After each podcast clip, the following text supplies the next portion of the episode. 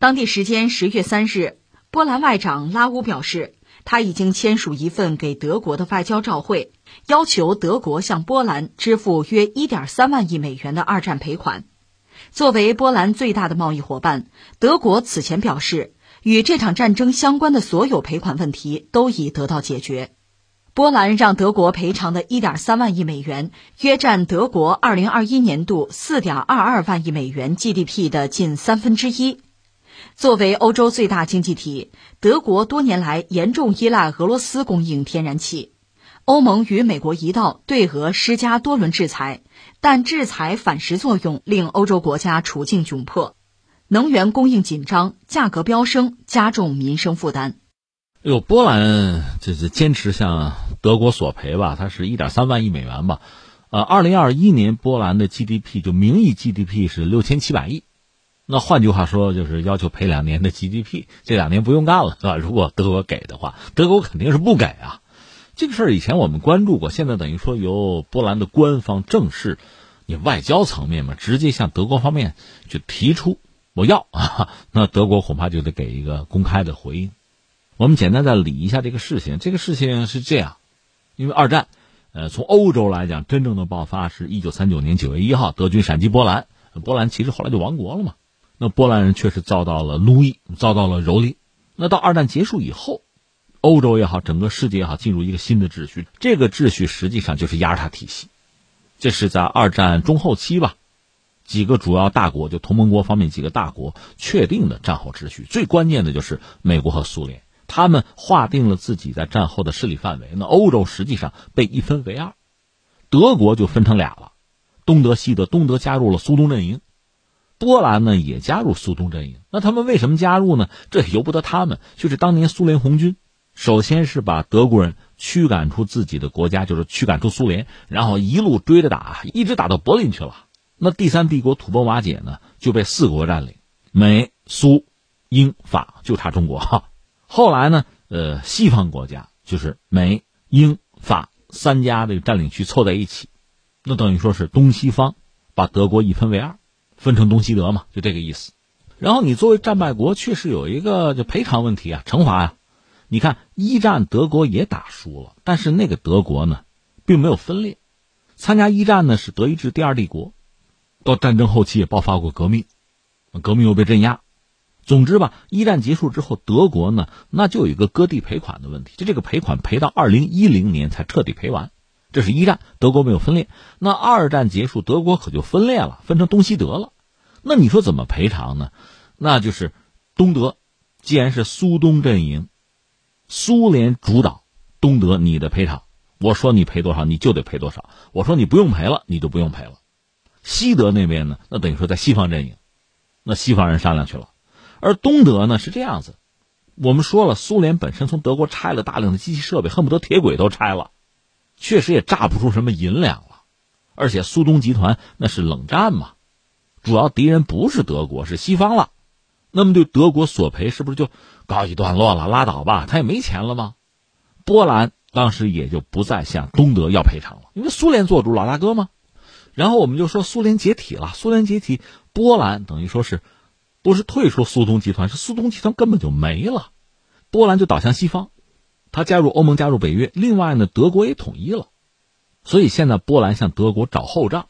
就说当时我波兰没有找你德国，别管东德西德，没找你再要赔偿，那是苏联摁着不让啊，那不是我真心的想法，我是想要的，所以现在这事儿拿出来，我算了算啊，你赔一点三万亿吧，相当于差不多是波兰两年的 GDP，这是波兰的想法。那从德国那个角度讲，那我该赔的已经赔了，该道歉也道歉过了，这篇翻过去了，你不能再提了。而且我把话放在这儿，如果说波兰索赔真的成功，那其他人还索不索赔啊？你看，一般说来索赔呢，两个层面，一个层面是政府，这个层面呢，到一定程度可能就拉倒了。但是从民间很多 NGO 组织啊，很多受害者的这个家人啊，人家要索赔，跟你德国，我就咬你德国某个企业、某个机构、某个家族，我就跟你死磕，那也未必不行啊。所以德国的意思就是说，都说清楚了，该赔也赔了，该道歉也道歉了，这事儿就先过去了，没有了，到此为止啊，不要再提了。波兰这回说那不行，咱们得算算账，而波兰呢，恐怕带有一个领头的效应。他如果这样做，恐怕还会有人跟。那德国恐怕就会面对一个前所未有的尴尬局面，纷至沓来啊！那你说这事儿，楚阳你怎么看？我真的没看法，没法说。我只是很感慨啊。第一个呢，你说历史上发生过很多事情，这个账怎么算？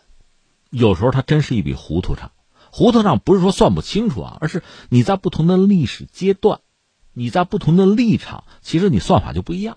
我们刚才不是说很清楚吗？如果说波兰当时在苏东集团，你连提你都不提，你也不敢，这事儿不就过去了吗？但是苏联没有了，德国统一了，波兰呢，它现在在欧盟里其实算是个发达国家，它的人口和土地在欧盟里啊都不小，而且如今的欧盟在衰落，传统的法德轴心似乎这个影响力也在变弱，而且现在这个欧洲闹能源危机，实际上深受打击，打击最大的就是德国，它有制造业嘛。谁制造业强大谁倒霉嘛，而波兰和美国的关系又比较特殊，所以他现在敢于向德国发难，而德国的回应呢，恐怕也很难说特别有力、特别强硬。毕竟他二战是个战败国，他是法西斯啊，所以你现在让我作为一个围观群众，我来判断孰是孰非，真的是很难。我只能说，如果大家还能够达成共识，那必然意味着大家在很多关键性的问题上。立场是比较接近或者一致吧，否则的话，那就是鸡同鸭讲，各有各的道理。所以你让我判断，我判断不了。那你说这事儿会怎么了结呢？我们也不知道。这边呢，波兰相信会一直要下去。通过这种要，他在欧盟里会有更响亮的声音，更强大的话语权，对德国的权威和影响力的削弱，可能也会被达成。那是不是意味着波兰会成为一个新的欧盟的核心？他未必不这么想。可传统的德法轴心一旦被削弱的话，这个欧盟是不是还能称其为欧盟？欧盟是不是就更加会变得？我们讲过东西南北这种分裂会变得更加四分五裂，它更难达成统一的声音，它的影响力会被进一步削弱。这次俄乌战争，我们一再讲嘛，表面上俄罗斯乌克兰在打仗，可乌克兰背后是西方嘛，是北约呀，而这里边美国是核心。所以俄乌打仗，你说乌克兰是不是受损了？肯定受损了。俄罗斯是不是受到伤害了？肯定受伤害啊！西方在打击制裁他嘛？但是真正倒大霉的，难道不就是欧盟吗？欧盟的经济、它的制造业，甚至欧元本身，这不都受到彻头彻尾的打击吗？这是个大输家呀！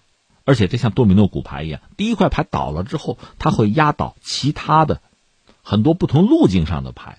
它会让欧盟内部的国与国的关系发生一系列微妙的变化。现在波兰居然拿这个二战说事儿啊，要钱赔偿。其实我们可以这样想：如果没有俄乌之间的战争，如果欧盟还是法德轴心，如果波兰还在为要更多的什么援助啊、贷款啊为这个做努力，他恐怕真没有气魄和底牌去向德国索赔。